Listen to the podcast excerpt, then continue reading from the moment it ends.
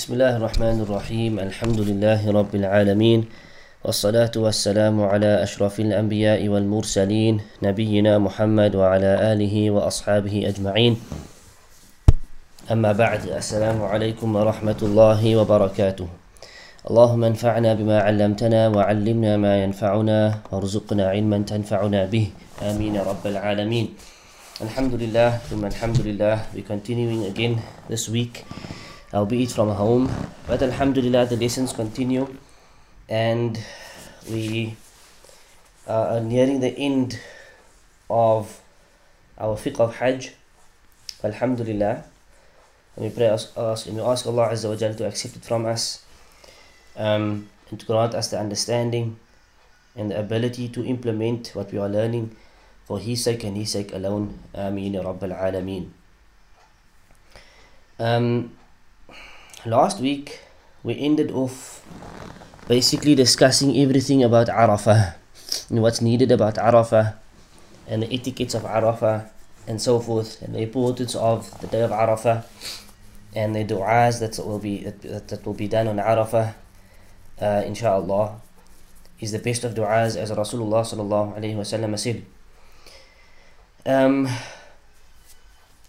we said that at the end of the day of Arafah Arafah basically ends at sunset that we should try and remain on Arafah until sunset and then leave of course we remember we said again that um, all this is dependent on what your group does and unfortunately sometimes they don't do the ideal thing but إنما الأعمال بالنيات وإنما لكل امرئ ما نوى we believe that Allah will give us what we intend so inshallah if we can, if the group remains on Arafah until sunset and we make dua right up until the last moment that will be the best but if they get us into buses and they start to drive us out remember you are still on Arafah many a times they wait until they, they, they, even though you're in the bus you do not cross the boundaries of Arafah so get yourself in the frame of mind and maximize the time for dua and so forth طيب so what happens is after Arafah the sun sets the next thing that happens is we now as pilgrims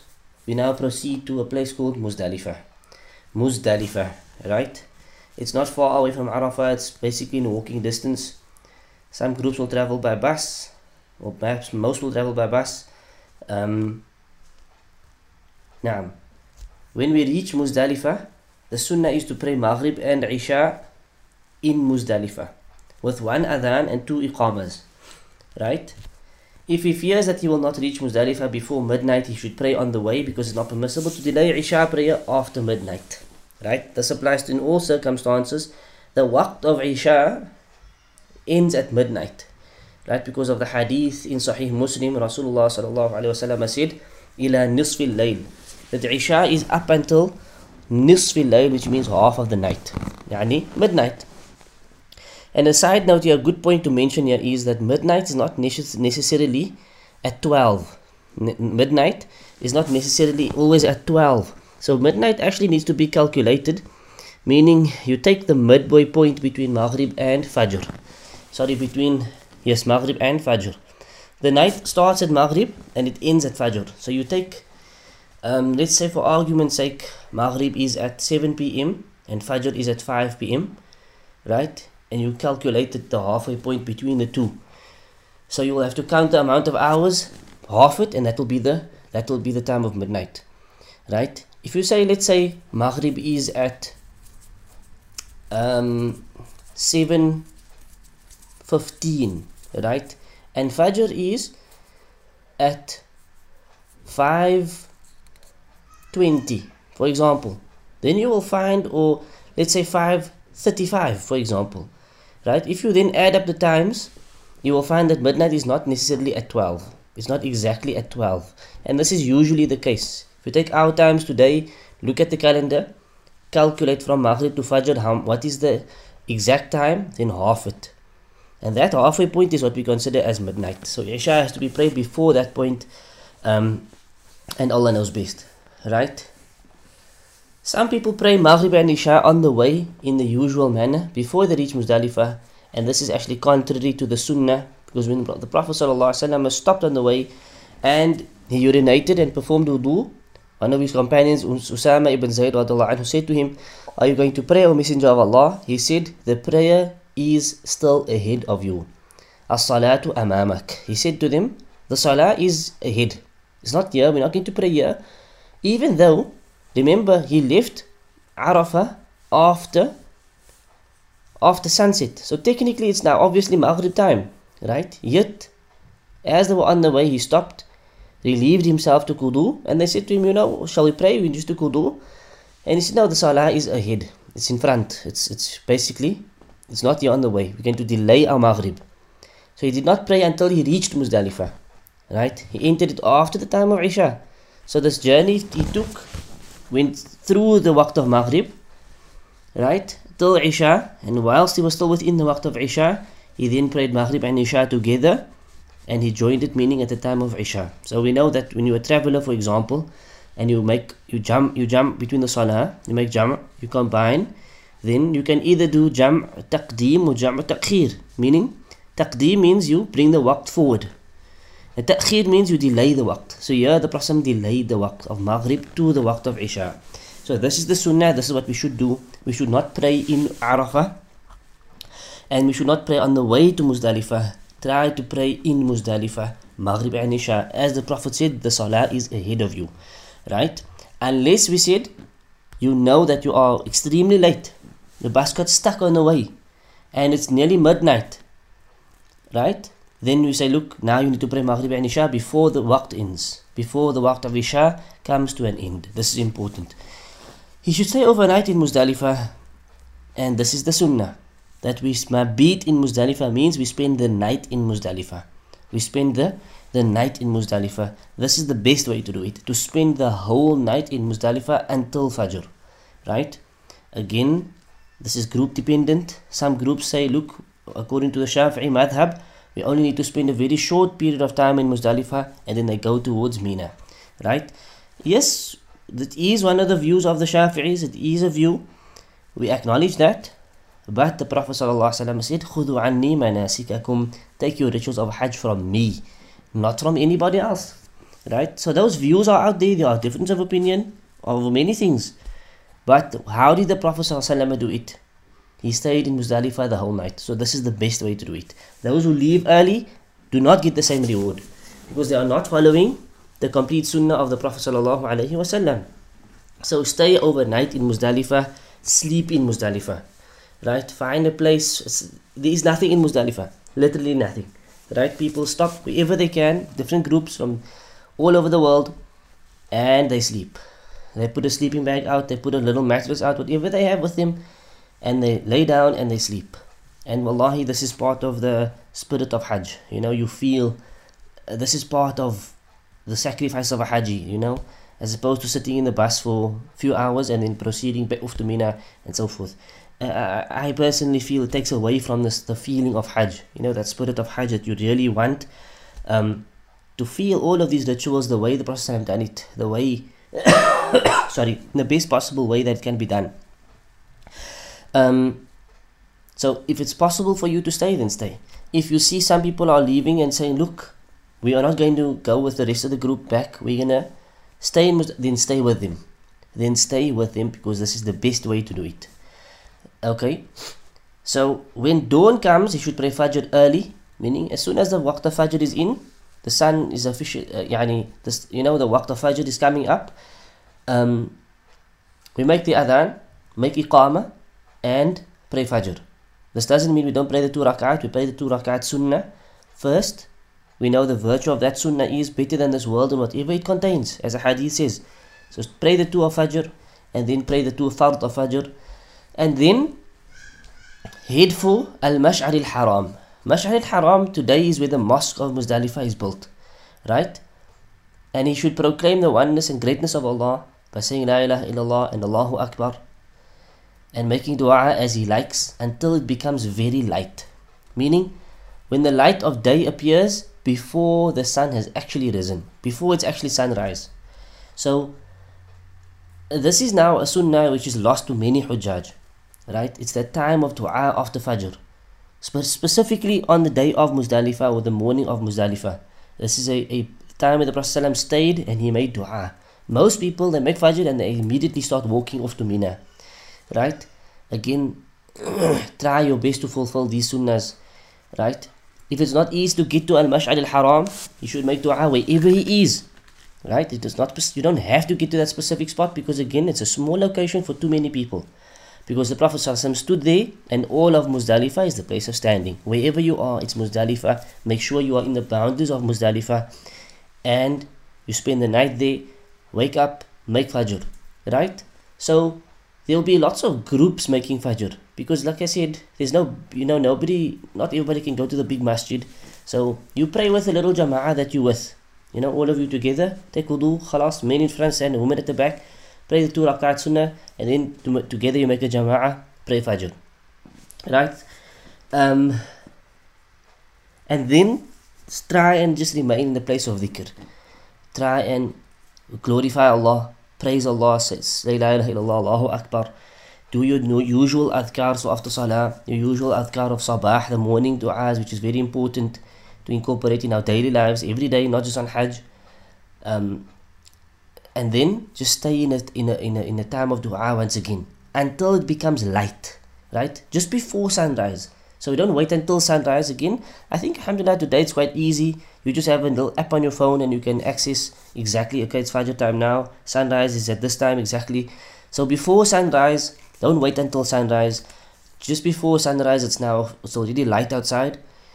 Um, this is now the time for dua right you should make dua try and face the qibla try and raise the hands etc and just make lots of dua in that moment right the prophet ﷺ granted a concession to the weak among his family allowing them to leave muzdalifah at night. Like asma bint abi bakr she used to watch for the setting of the moon. When the moon disappeared she left muzdalifah and went to mina which is definitely after midnight which approximates which is approximately two-thirds of the when the two-thirds of the night have passed. Okay, so um, those who were old and sickly or weak or pregnant,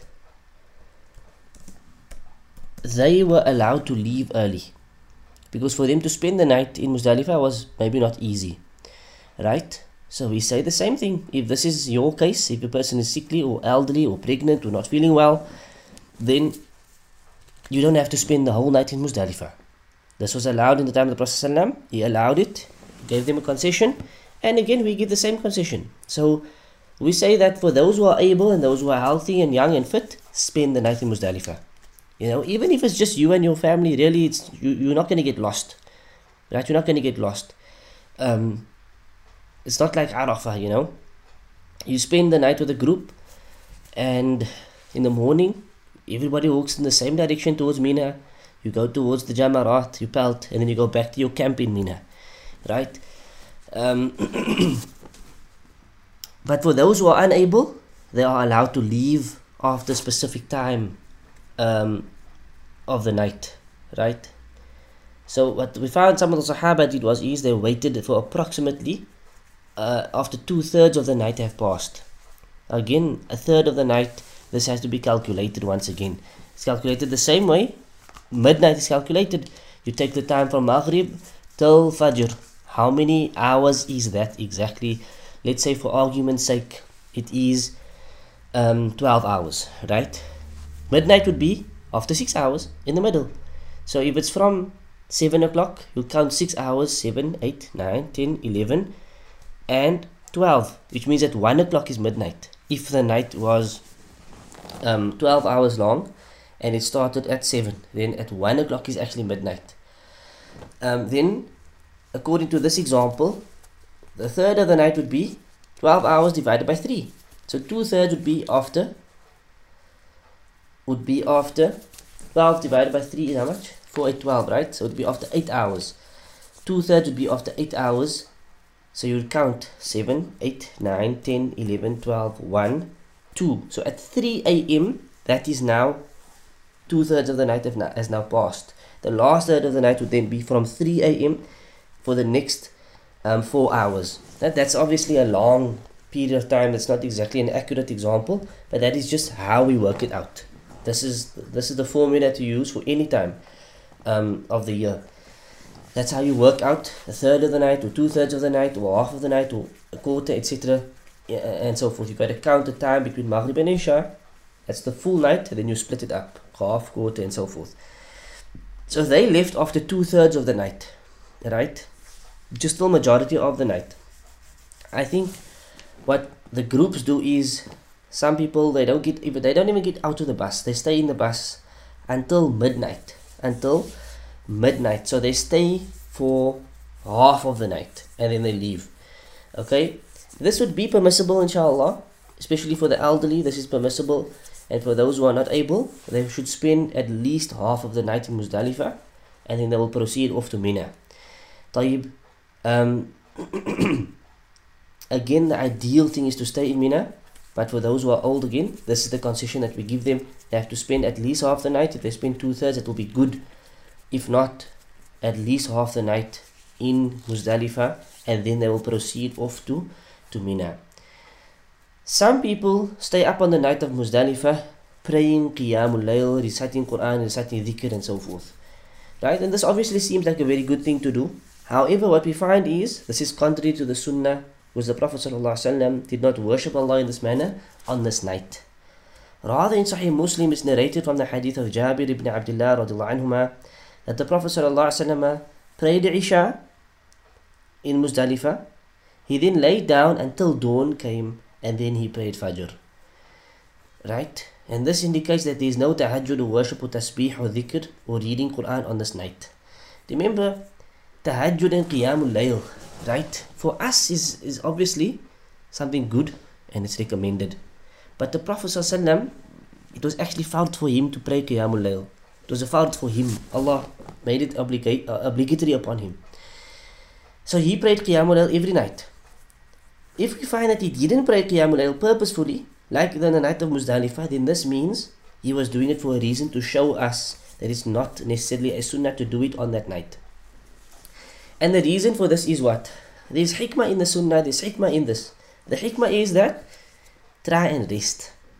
It's not a time to exert yourself, you know, try and rest remember you're coming off a long journey now it's it's it's it's starting from the 8th and you've now a person's emotions are already running high um, we don't know how well you sleep how a person may have not may have slept in Mina you know you're uh, no longer a hotel room and so forth. Then the next morning you're up early and you proceed off to Arafah and you whole day in Arafah right? From the morning you get there. If you can take a nap in Arafah it's good you know before Dhuhr. That time is good time to take a nap to rest. And then the whole day you're in dua from you know Dhuhr until Maghrib. From Maghrib time you now proceeded to Muzdalifah. Then by the time you get to Muzdalifah you pray Maghrib and Isha together. You have something to eat. And it's now already you know it's after Isha it's, it's, it's late night.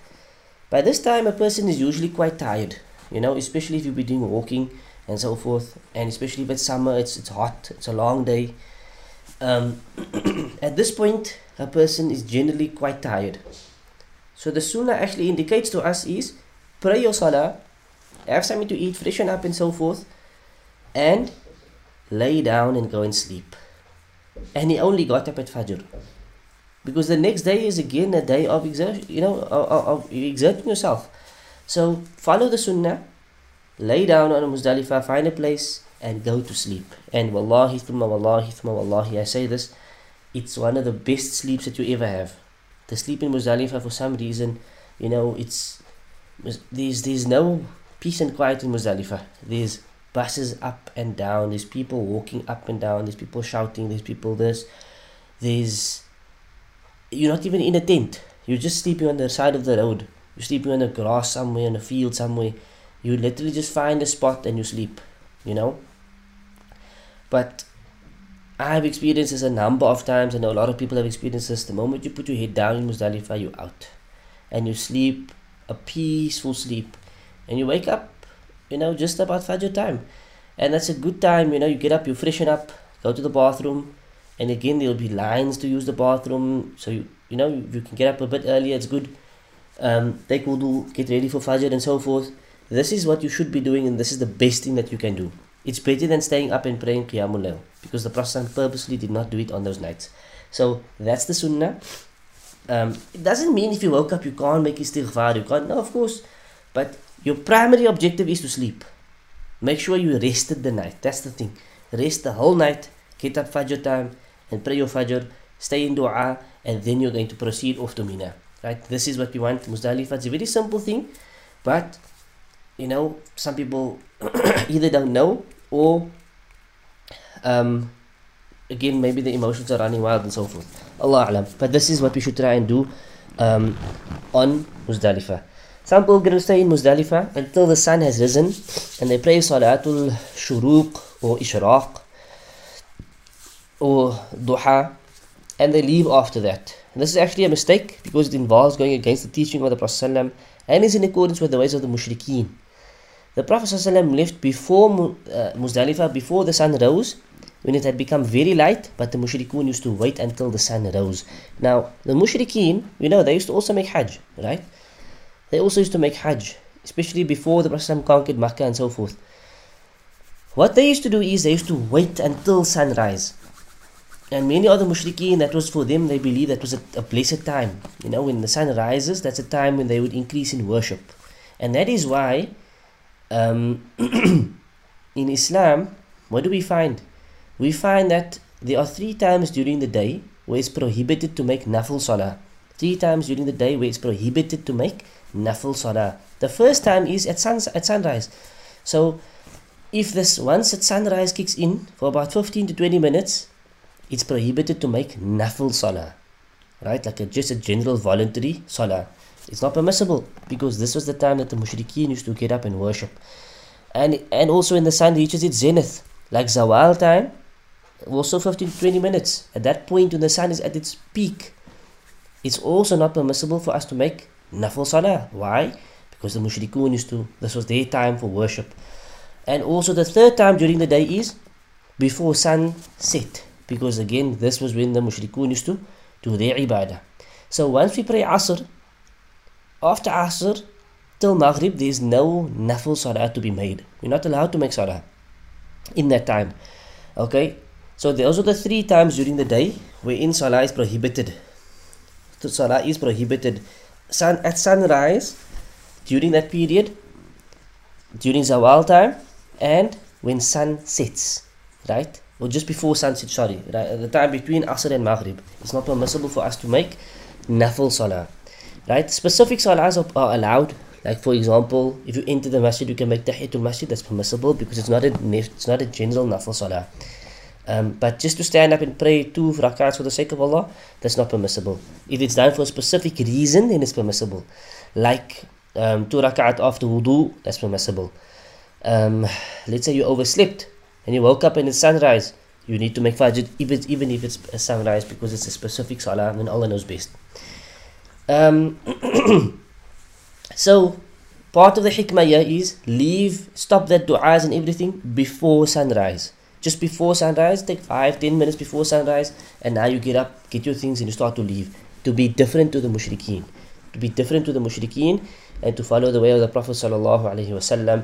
This is again of utmost importance. So, it's a mistake to stay too long, and it's also kind of a mistake to leave too early. Um, the best is to do it as we described it. Make Fajr, stay in ibadah, stay in worship, dua and praising Allah and glorifying Allah until just before sunrise. And then you get up and you start to leave towards Mina. Taib, we've now left Muzdalifah and we're on our way to Mina.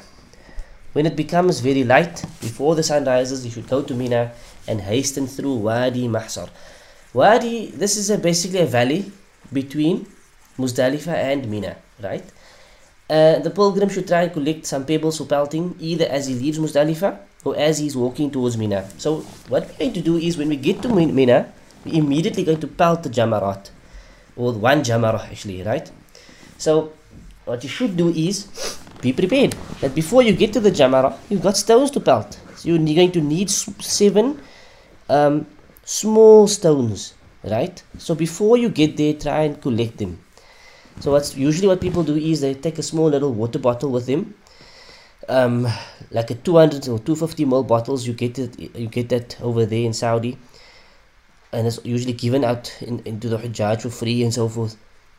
Once you drink your water, keep one bottle behind and store your stones in there. This is what people often do. Um, and you start to look for little small little pebbles, you know, as you're walking around or just before you leave Muzdalifah. You collect those pebbles and you keep it in your bottle so it's nice and safe and it's easy to carry around.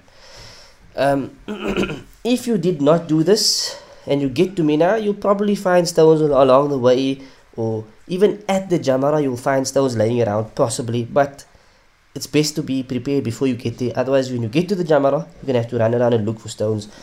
Um, so try and do this before you get to Mina.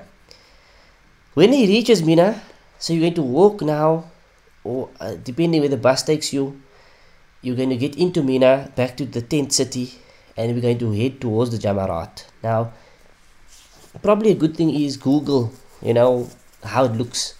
Today it's not like it looked back in the day. If you look at the old pictures back in the day you saw this white um, high little pillar where people used to walk around. It's not like that today. It's today it's, it's huge. It's a massive structure that they've built to accommodate for millions and millions of people that are walking through. So the jamara is quite big. And again there are different levels you can walk and you can go to the bottom level you can go to the first floor second floor third floor fifth floor sixth floor and so forth. Right? If you have the time or if you're not too much stuck with your group look for the floors. It's not too busy you know? And go there. But even if it is busy busy you know what? There's so much space it's, it's, it shouldn't be an issue inshallah back in the day this used to be a place where crowding used to happen and people there were stampedes and so forth. And this is why alhamdulillah what the authorities have done is it's very good. They have made it big and spacious to avoid this inshallah. So once you enter it's it's it looks like a it looks like uh, like a massive parking garage you know? That's what it looks like. It looks like a massive uh, like you see at a mall for example but bigger um, so you choose your floor that you go up to and then you walk everybody walks in one direction from with Mina behind you or Muzdalifah and Arafah behind you towards the direction of Makkah. So we walk in this direction and there will be three jamarat. Three jamarat. Right? We are going to walk past all of the jamarat and only go to the last jamarah, which is called Jamratul Aqaba. Jamratul Aqaba, which is the big one. Right? This is the last one, the third of the list. Right? It's closest to Makkah. Okay?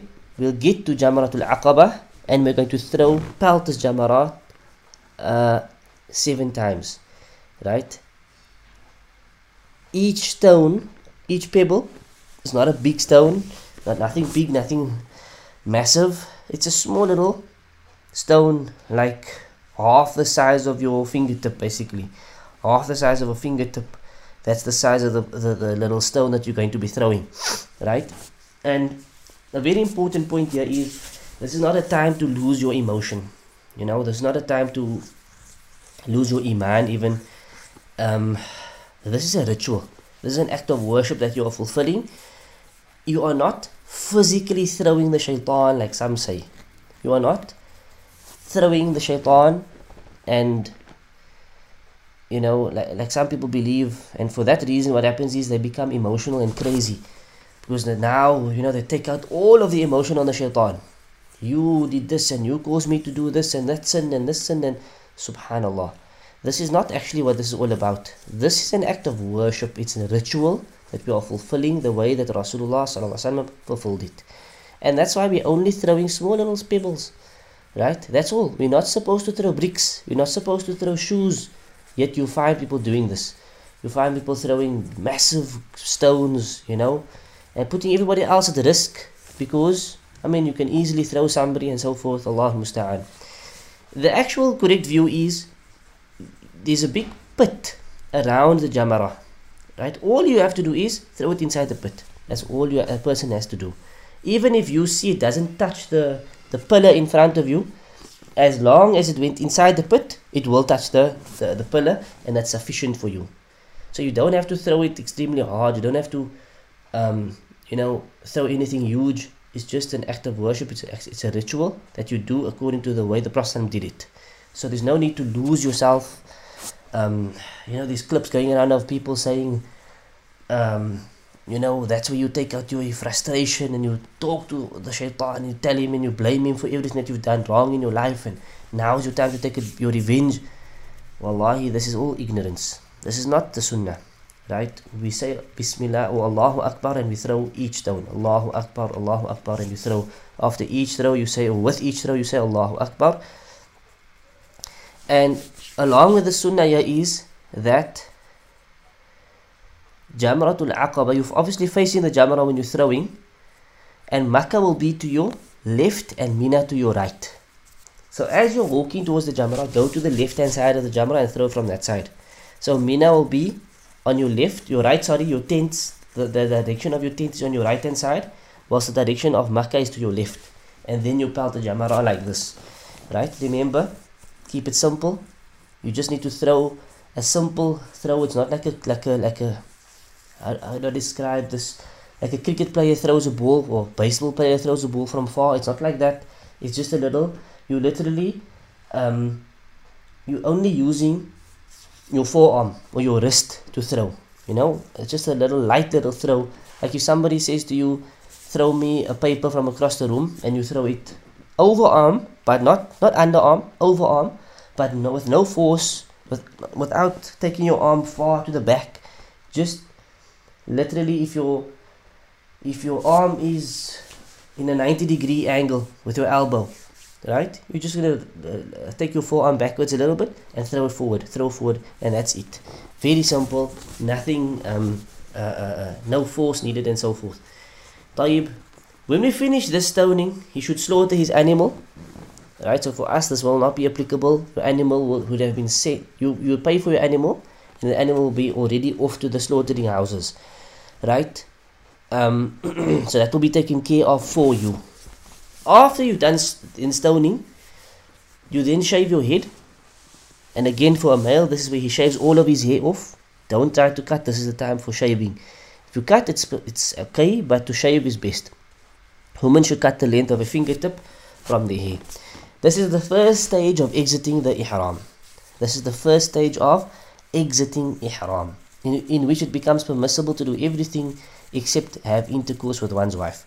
Everything is now permissible for you once again. All that which was forbidden in ihram is now permissible except intercourse with the wife. And also intimacy. Right? Intimacy would be makruh or even haram, but it does not nullify your hajj. Whereas intercourse can still nullify your hajj. So still you need to avoid any intimacy with your spouse intercourse can still nullify your Hajj, right? But now you can go to your hotel room, you can go back to your camp in Mina. It all depends on what you want to do, right? And you can take a shower, you can use soap, you can take off the ihram, you can put on normal clothes, normal thobes, and so forth, right? Everything else becomes permissible once again. Perfuming yourself is fine now for the men and so forth. All of this is now permissible, right? this is what they call they usually call this the South Africans call this the the the, the eerste verlossing right or the kleine verlossing meaning you are now out, out, the first stage of ihram is now you are now relieved of طيب so what then should happen is immediately after this is done the Prophet ﷺ, what he did was is he shaved his head and he went straight to Makkah he went straight to Mecca. He did tawaf and sa'i for Hajj. So this is called tawaful ifada. He went straight to Mecca, did tawaful ifada, did sa'i. Um, and then once you do that, your tawaf and your sa'i, you are now out of the groot verlossing, meaning your second stage of exiting ihram, you are done. So now everything which was forbidden in ihram becomes permissible, even intercourse, even intimacy. Right? This is Tawaful Ifada, which is an essential part of Hajj, and Sa'i for Hajj is an essential part of Hajj, without which the Hajj is not accepted. Without which the Hajj is not accepted. However, it is permissible to delay to another day. Okay, so what this means is if a person feels he's tired after pelting the Jamara, this happens in the morning, remember, um, you've left Muzdalifah just before sunrise. By the time you get to Mina, it takes you, let's say an hour, let's say maximum two hours. You pelt the jamara, it doesn't take too long. You shave your head, it's still morning time. Right? It's still morning time. So you've got the whole day to then go to Makkah, do tawaf, ifada, and do sa'i, and you are then done with those rituals. But it is permissible to delay them. Meaning you can decide and say, look, I'm not feeling well, I'm tired, I'm gonna rest. Or the crowds are extreme today, perhaps. You checked on TV, maybe you saw, look, it's very crowded In that case, you are allowed to delay the tawaf. You don't have to go on that day. You can go the night, or, well, I wouldn't say go the night because you need to spend the night in Mina, right? So uh, don't go too late. At the same time, uh, you need to decide, right? You can go the next day, and even the day after that, it's all it's all permissible. Even the scholars have said you can delay that tawaf so much to just before you leave. Right? So like your farewell tawaf and that tawaf you can combine into one tawaf. Tawaful wida, the farewell tawaf. Um, but we don't recommend this. Try and do both because you get the reward of doing both. Um, so if you have the energy, it's the sunnah to go immediately to Makkah. That's if you have the energy. If you don't and you want to relax a bit, that's also fine. If you want to go the next day, that's also fine. You decide, you know, or discuss with the group and discuss with those. Maybe you're in a small group that you're moving around with. Um, that's also good. Uh, and then you decide when is when is going to be best for you to do that. Don't overexert yourself. Don't you know do things that's going to bring about your your that's going to be to your detriment and so forth. Be wise about it, right? Delay it if it's going to be best if you feel you can do it, go ahead and do it. Rasulullah he pelted, shaved his head, went to Makkah, did tawaf, did sa'i, and he did all of this before dhuhr, before the waqt of dhuhr was done. Again, this is, you know, he had barakah in his time, and he was not in a bus or in a car, he was on a, an animal, camel and so forth, so there was barakah in his time, no doubt about that. Um, but again, you can delay it if that's going to be best for you. Um, so you decide if you want to take a small break, then go to Makkah, that's fine. Uh, it's all good. If you want to do it the next day, that's also fine. Um, there's no problem with any of this. The sunnah is also to put on um, perfume when one wants to go to Makkah and do tawaf for the men after stoning the jamarat and shaving one's head because Aisha radiallahu anha she said I used to apply perfume to the Prophet before he entered ihram and when he in, and when he exited ihram before he did tawaf of the house of the Kaaba so it's a sunnah after you shave the head to then re-perfume yourself as you are now out of that the, the, the first stage, stage of ihram and you can change your clothing and so forth um, to put on perfume once again and then go and do the tawaf and your sa'i um, this is recommended طيب after Tawaf and Sa'i, you should go back to Mina and stay there for two nights, the 11th and the 12th of Dhul Hijjah, and stone the three Jamarats during those days when the sun has passed its zenith. Right? So now it's the days of Mina, the days of Tashriq. The next, this is the, the, basically you pelted on the 10th, and if you could, you did your Tawaf finish, your Sa'i finish, then you go back to Mina and you need to spend the night in Mina. So during the day, if you wanted to, you can go to the hotel in uh, in in, in Azizia. If it's easy for you, if it's not too far for you, if you felt like it's gonna be best for you, you can do that. If you feel it's best for you just to remain in Mina, you can do that. Again, there's no hard and fast rule over here.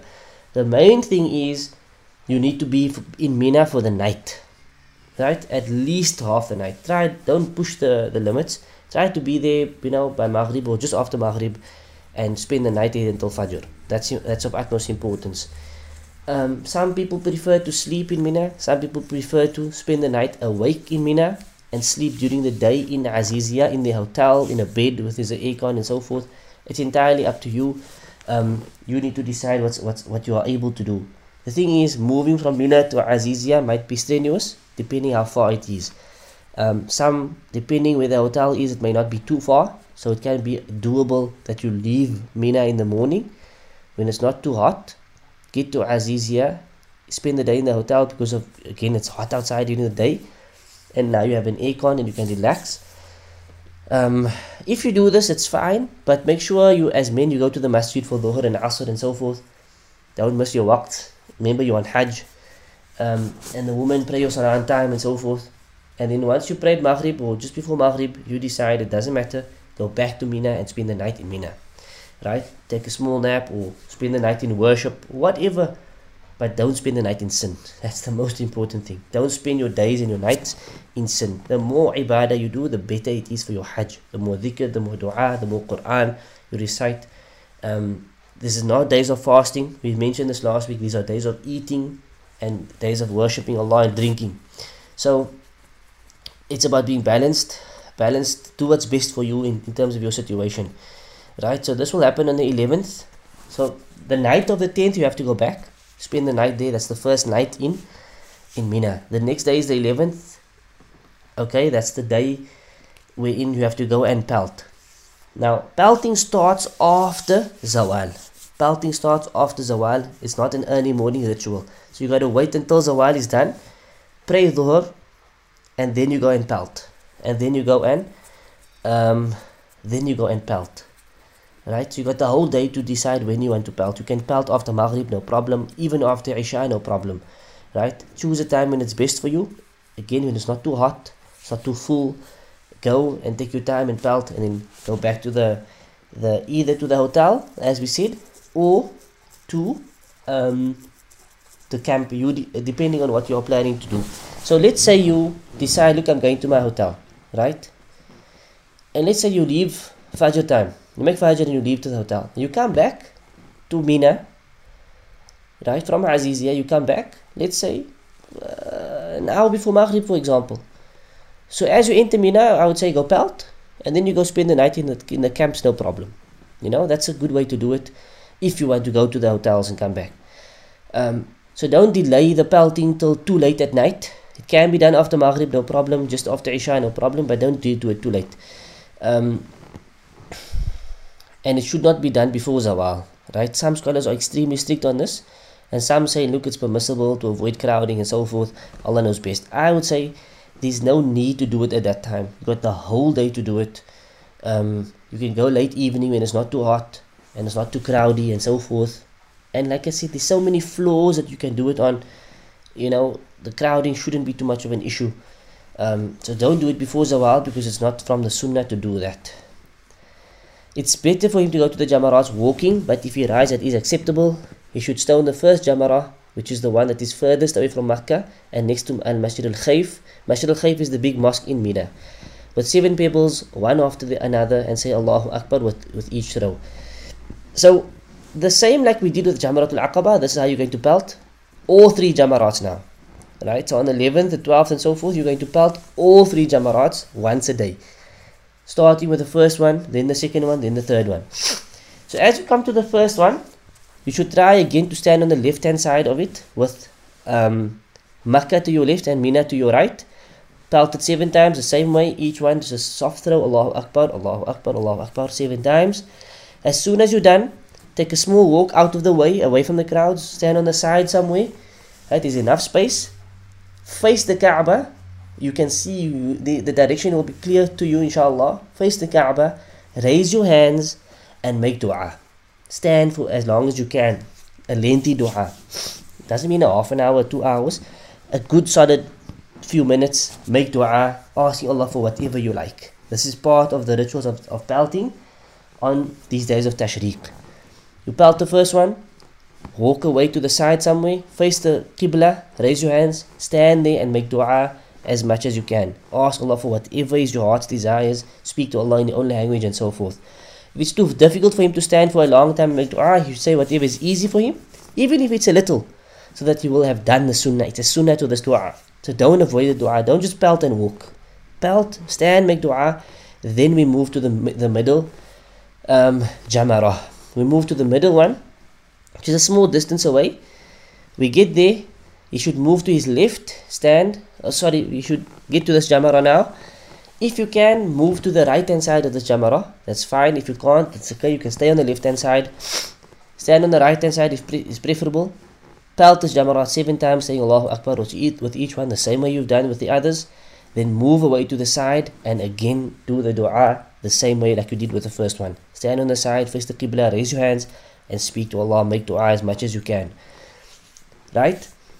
Um, he should not omit to stand and make dua because it is sunnah. So try your best to stand. If you are completely not able, sit down. But otherwise, stand and make dua in this case. Um, many people neglect that because of ignorance or because they take the matter lightly. The more the sunnah is ne- neglected, the more importance it, more impo- important it becomes to do uh, and spread it among the people, lest it be abandoned dies out. Right? The more people abandon the sunnah, the more we should be fulfilling the sunnah to show them what the sunnah is and teach them what the sunnah is, basically. Then we move to the third jamrah, again Jamratul Aqaba, with seven pebbles after one another, saying Allahu Akbar with each throw. Then he should go away and not offer dua after that. So dua will only be done twice between the three. After the first, after the second, and not after the first, third.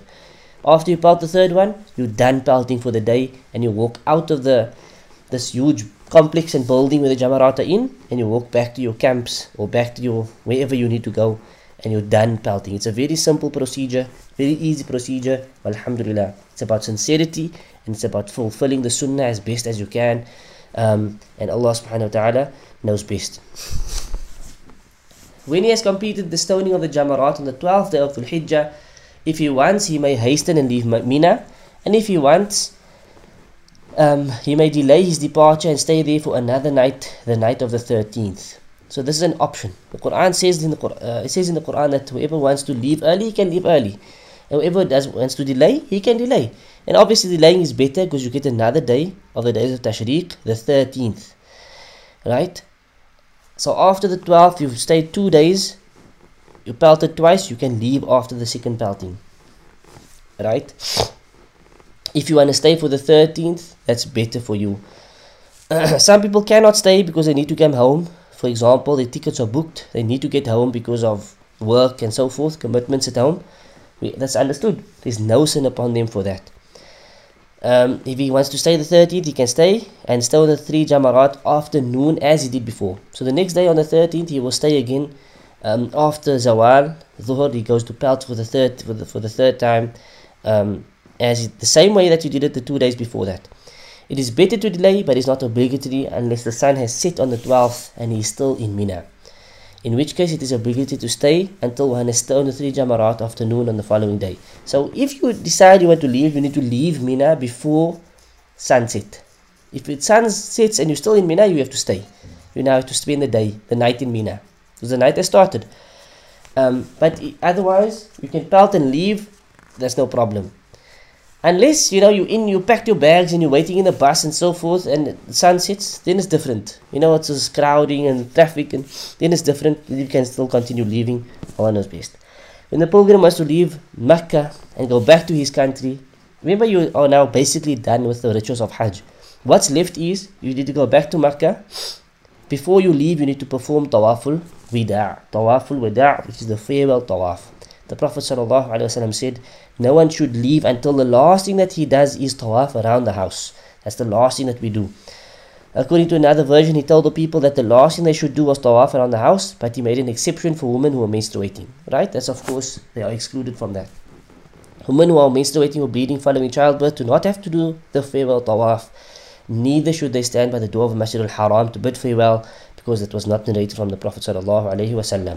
So the last thing the pilgrim should do is, before we leave, we have to do tawaful wida'. Now this can be delayed. Let's say you're going to leave um, Hajj, after Hajj, uh, a week later for example. You can delay it after for that till the end of that week. You know, if you know, look, Hajj ends on the 13th, for example, you're done with the pelting, you're going now to Azizia. You can go to Azizia and spend the days in Azizia, go to Makkah during the day or the night and so forth before you leave for home, the, the last thing you want to do is go make tawaful wida', the farewell tawaf. And then you leave the haram. And then you leave to your hotel, get your bags, get your things together, and you're off to the hotel, off to the airport and you leave. Right? Um, and so forth. But the last thing we do before leaving Mecca should be tawaful wida'. This is for the Haji, not for the person in Umrah. Not for the person in Umrah, according to most scholars. Some scholars say for him as well, other scholars say no, but definitely for the for the Haji, he must make his last ritual, the Tawaful Wida'. And Allah subhanahu wa ta'ala knows best. Um, Alhamdulillah, that is the rituals of Hajj. That is all of the rituals of Hajj. pretty simple. I think it's not too complicated. Especially once you fulfill Hajj, you will see it's not. There's nothing complicated about it. It's a journey that requires a lot of patience, sabr, and sincerity. That's the most important thing, and that we try and do each ritual to the best of our ability, according to the way the Prophet ﷺ did it. That is the most important thing for us to avoid quarreling, to avoid sins, to avoid everything evil and that the shaitan calls to. Um, this is the most important thing for us that will allow us to achieve our goal, which is a Hajj Mabrur and Maqbool, inshaAllah ta'ala. So if there's any questions, um, feel free to WhatsApp me. Uh, obviously, have me in the WhatsApp group and so forth. So any questions on this, anything with no matter how small it may seem or major, whatever it is, send me a message and I will respond inshallah and, and clarify anything. Unfortunately, the, I mean, I missed the classroom. Teaching like this is not the same. But, qadr Allah ma we have to do with, you know, what we can. And the situation is such that this is our best option. Um, so we may ask Allah subhanahu wa ta'ala to make it easy for us all to grant us all safety and protection from the virus that's going around and from all evil and harms that's out there that Allah relieves us, relieves us of this um, this test and this calamity and that He subhanahu wa ta'ala He grants those who are sick shifa'an kamilan ajilan and that He relieves us of this and He makes us better Muslims during this time. He makes us people who maximize this time of the lockdown and so forth uh, in His worship and in tawbah and repentance and changing our ways and making us better people and this real, in reality is a good opportunity for the Hujjaj to rectify themselves, to come closer to Allah subhanahu wa ta'ala, um, to come closer to the Quran, to study more, read up more on the Hadith and the Sunnah, and just listen to beneficial lectures and so forth. This is a good opportunity for the, especially for those going on Hajj. Especially for those going on Hajj. Bi'idnillah, Hajj will happen. Um, this virus will be overcome. And we will be ready, inshallah, to maximize our Hajj, inshallah ta'ala. Um, Naam. So any questions, please send it through to me. Um, we ask Allah subhanahu wa ta'ala to make the Hajj happen. That's definitely a dua we should make. Ask Allah to make this go away so that we can fulfill our Hajj. That He gives us the health and the wealth and the ability to fulfill it in the best way possible. آمين رب العالمين وصلى الله على نبينا محمد وعلى آله وصحبه أجمعين سبحانك اللهم وبحمدك أشهد أن لا إله إلا أنت أستغفرك وأتوب إليك